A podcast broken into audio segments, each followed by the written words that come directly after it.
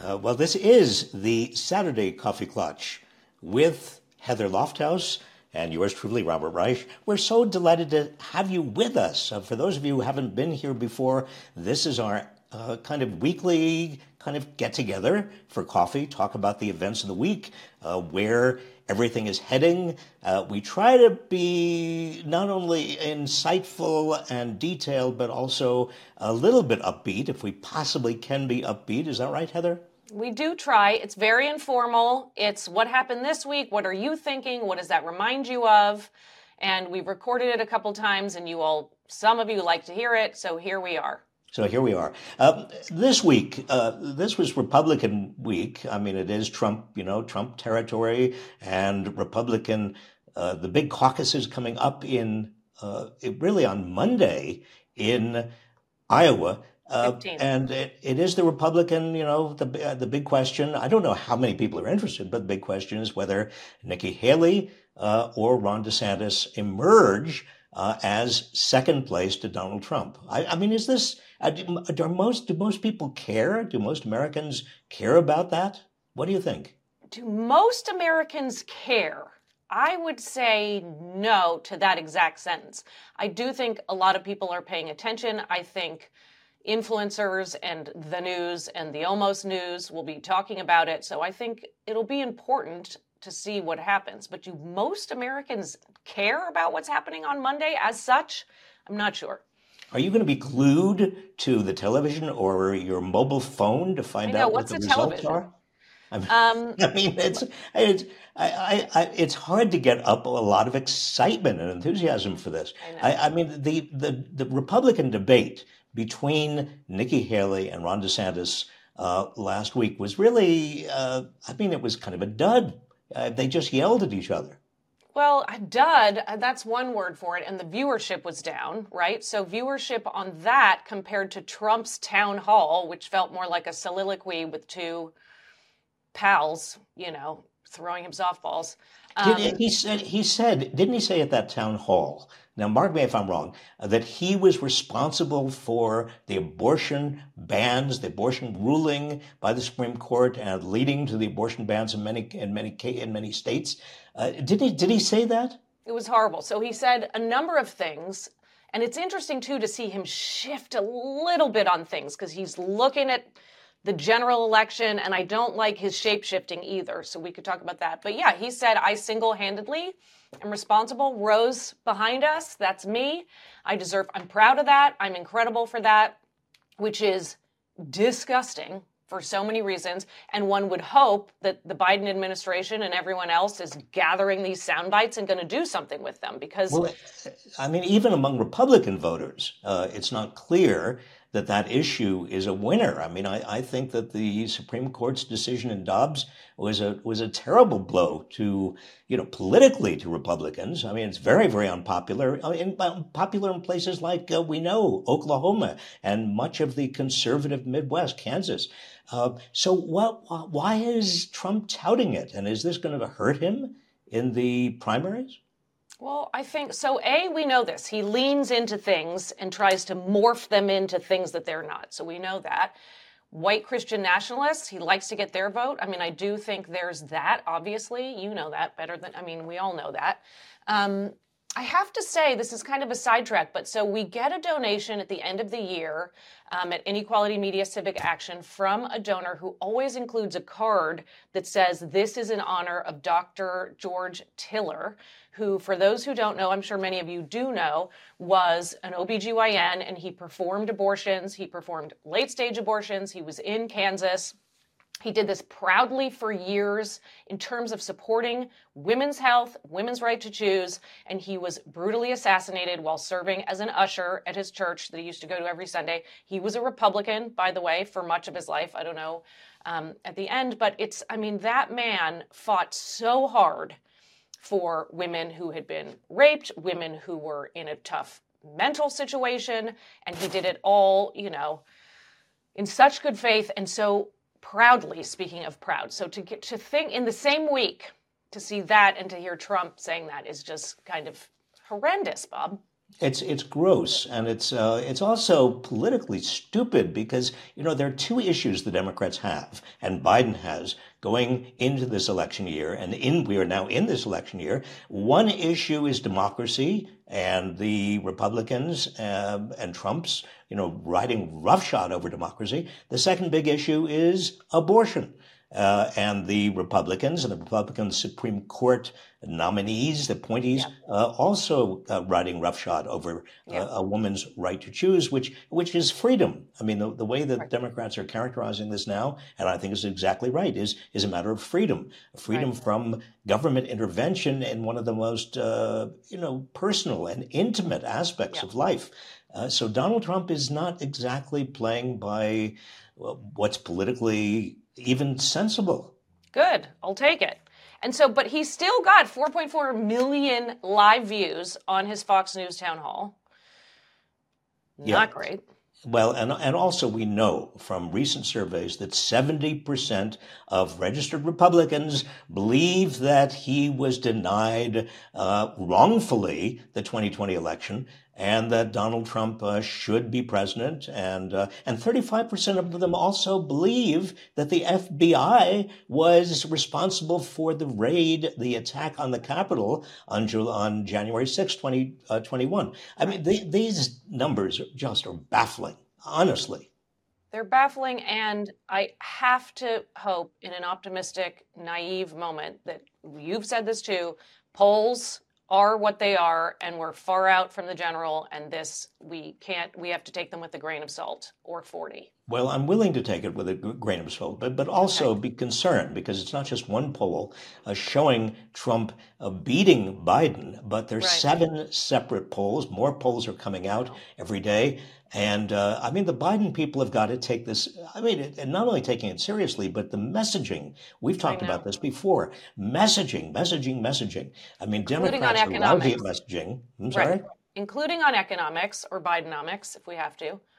Yeah, I mean, we have a, an extraordinarily good economy relative to where it was. Uh, just a year ago. And, yeah. uh, you know, Biden and all of Biden's surrogates need to be talking about this. Yeah. Now, before we move to our next topic, I have a list. I always have a list for you, for us. Um, Iowa. So Iowa's coming up on Monday, but you have been, I've heard you say this, you've been to Iowa a bunch. Tell us about some of your past experience, whether it was related to caucuses. Describe well, I've been there. I've, I've been in Iowa. I mean, Iowa, I love Iowa for one thing. I love Iowans. I love the small towns and they're big cities, which are, you know, really small towns any place else in the country. Uh, and their personal relationship to politics and sports. And I mean, they're just, uh, it's, a, it's an extraordinarily friendly place. But what we do know, uh, you know, and I started campaigning in Iowa uh, back in 1984 for Walter Walter Mondale. Wow, he, yeah, he I was seven. I was he seven won, that year. He won the, caucus, the, the Democratic caucus, but he lost Iowa. In fact, he lost every state except his home, Minnesota, in 1984. Right. Ronald Reagan, it was a landslide for Reagan. Uh, but it was the, no Republican uh, came close to winning Iowa again until George W. Bush in 2004. Um, Iowa has since 2012, and in 2012, Barack Obama uh, did take Iowa by six points. But in uh, 2020, uh, it went it went overwhelmingly uh, for uh, Donald Trump, and and that is really the story of Iowa. A huge shift, very very rapidly, more rapidly than any other state, uh, to the right, to the yeah. Trump Trumpian right. And honestly, uh, Heather, I, when I've looked at the numbers, what you see in Iowa is a state that is getting more uh, more conservative, older uh, demographically, a whiter, uh, and uh, really in some ways less educated. A lot of the college graduates from Iowa are leaving are leaving the state. I remember Tom Vilsack when he, when he was governor in the early 2000s, uh, worrying to me uh, openly that uh, Iowa was suffering a brain drain. Right. That's what I was going to say. That's the term for it.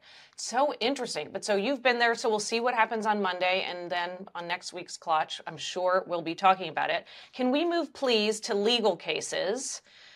Ugh, if we have to. And Donald Trump. You mean and Donald Trump's his legal cases, which are part of his campaign now. I know. How much time do you about have? his campaign without talking about the legal cases. Do you have a couple hours to do this coffee klatch? I mean, No, we can't no, go but, through it but, all. but here, look at. I think the most interesting uh, thing that happened last week with with all of his legal cases was John Sauer. That's his lawyer Yeah. arguing in the District of Columbia Court of Appeals uh, the uh, you know the immunity. The immunity question, you know, can a president, is a president automatically immune from any anything he does or she does, if when we get a woman president, uh, automatically immune uh, from uh, any criminal prosecution. And Sauer said yes until there is an a uh, you know a full uh, a full airing of this in Congress uh, until there is a you know an attempt to impeach the president and uh, and, a, and a conviction of impeachment,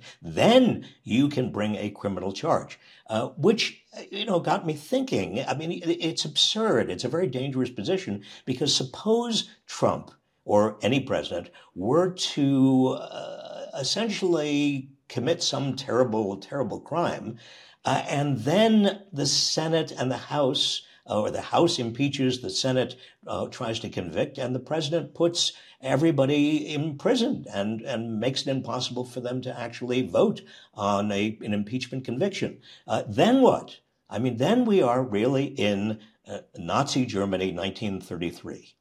Mm, I know, and you wrote a Substack on this, and you used the adjective chilling.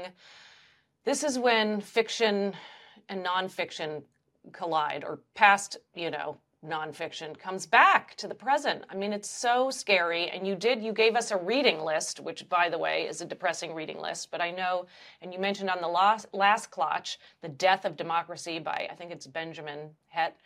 Um, but yeah, so you're reading this, you're thinking about it. Ugh. It's not. It's do? not fun reading. I, I don't recommend it on vacation, but uh, it is important that we understand the parallels. You know, for a long Right. time, uh, a lot of us, uh, myself included, refused to think about the parallels to Nazi Germany. I mean, that we Right. just we seemed so remote and so far and so absurd. Uh, but we now have uh, in America and in Europe, around the world, uh, the first generation not to have a direct memory uh, of what happened in the first half of the 20th century. Uh, and I think that that makes us even more vulnerable to a demagogue who comes along and tries to do and says he will, openly says he's going to try to do many of the things that Adolf Hitler uh, I did.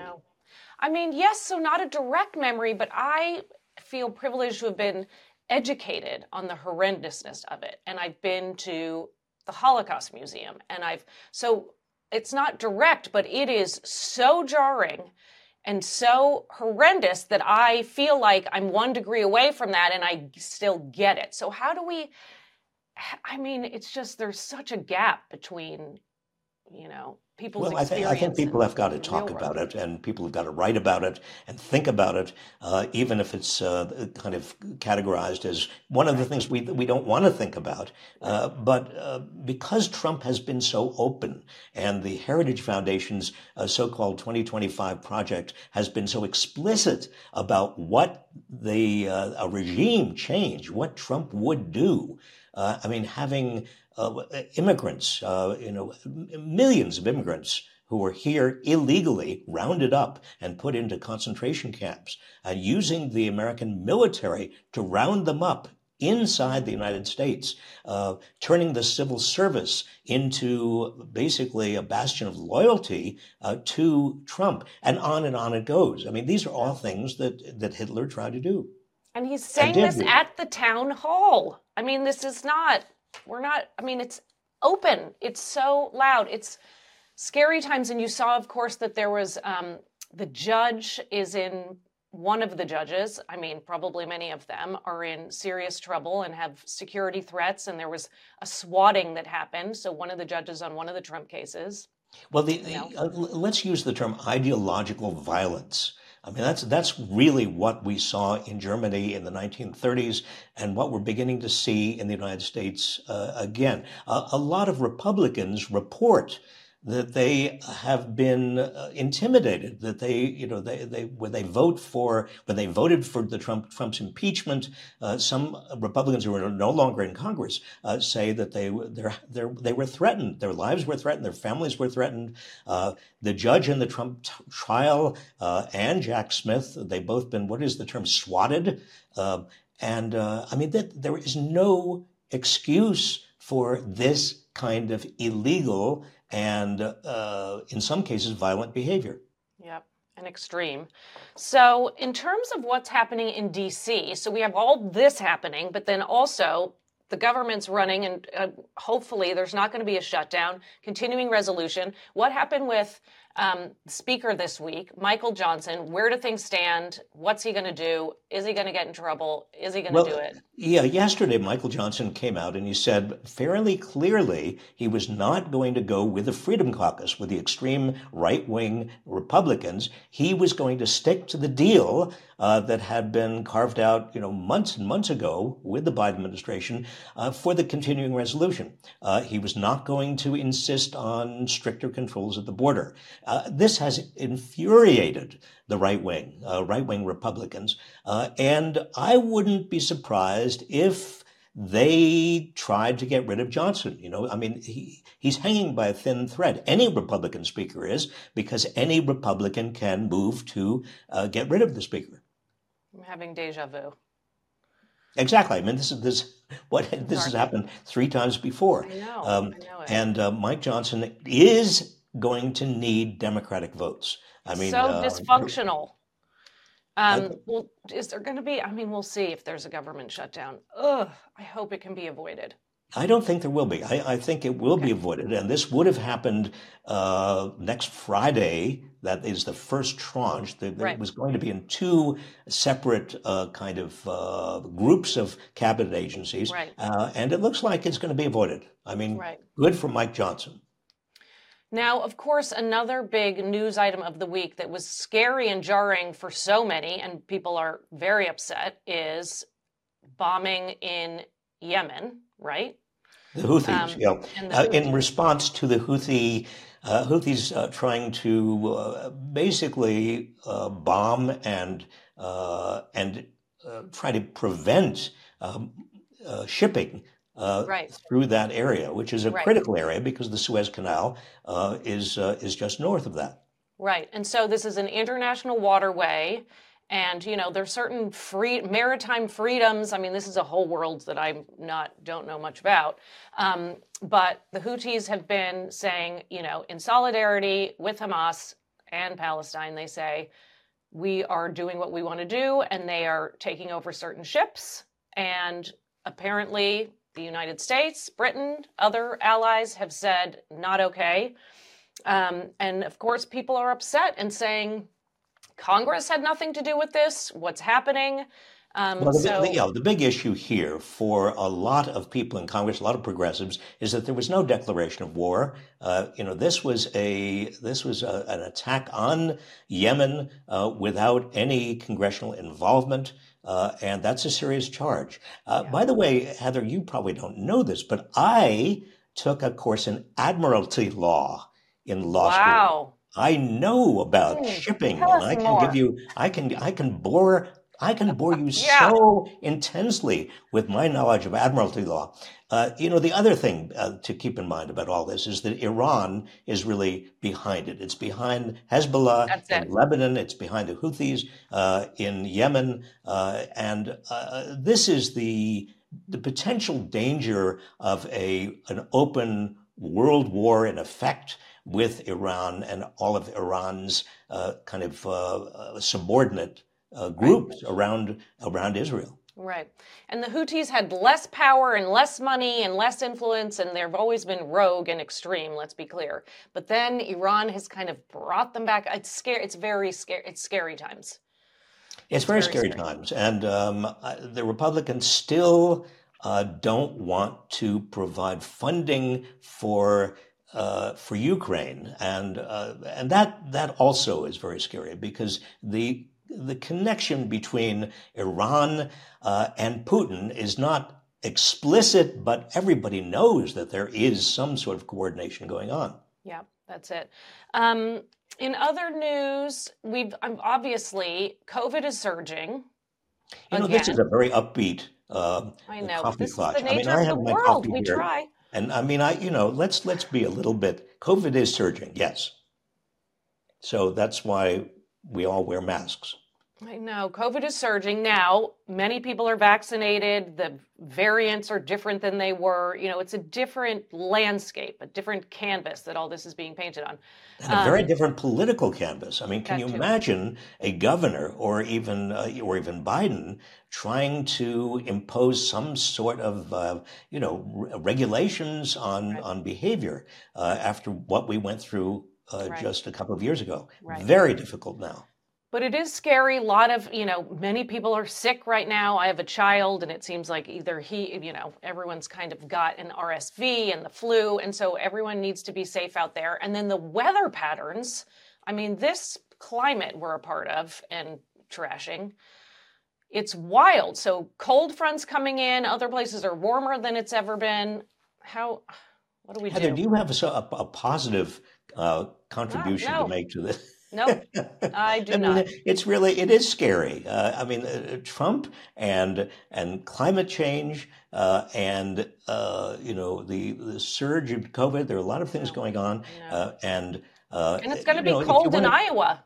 On, is- it's going to be cold in Iowa, and that might affect voting. Can we have some more could- could mail very- in? Can we normalize mail in voting, voting from home, please? Well, this is actually this is a very very important point you just made. Mail-in voting is critically important. I mean, if we're going to have wild weather and we're going to have a democracy and wild weather and climate change, uh, we want to make it as easy as possible for people to vote and not go out into wild weather. Uh, and uh, you know, it's the Iowa caucuses are a good example.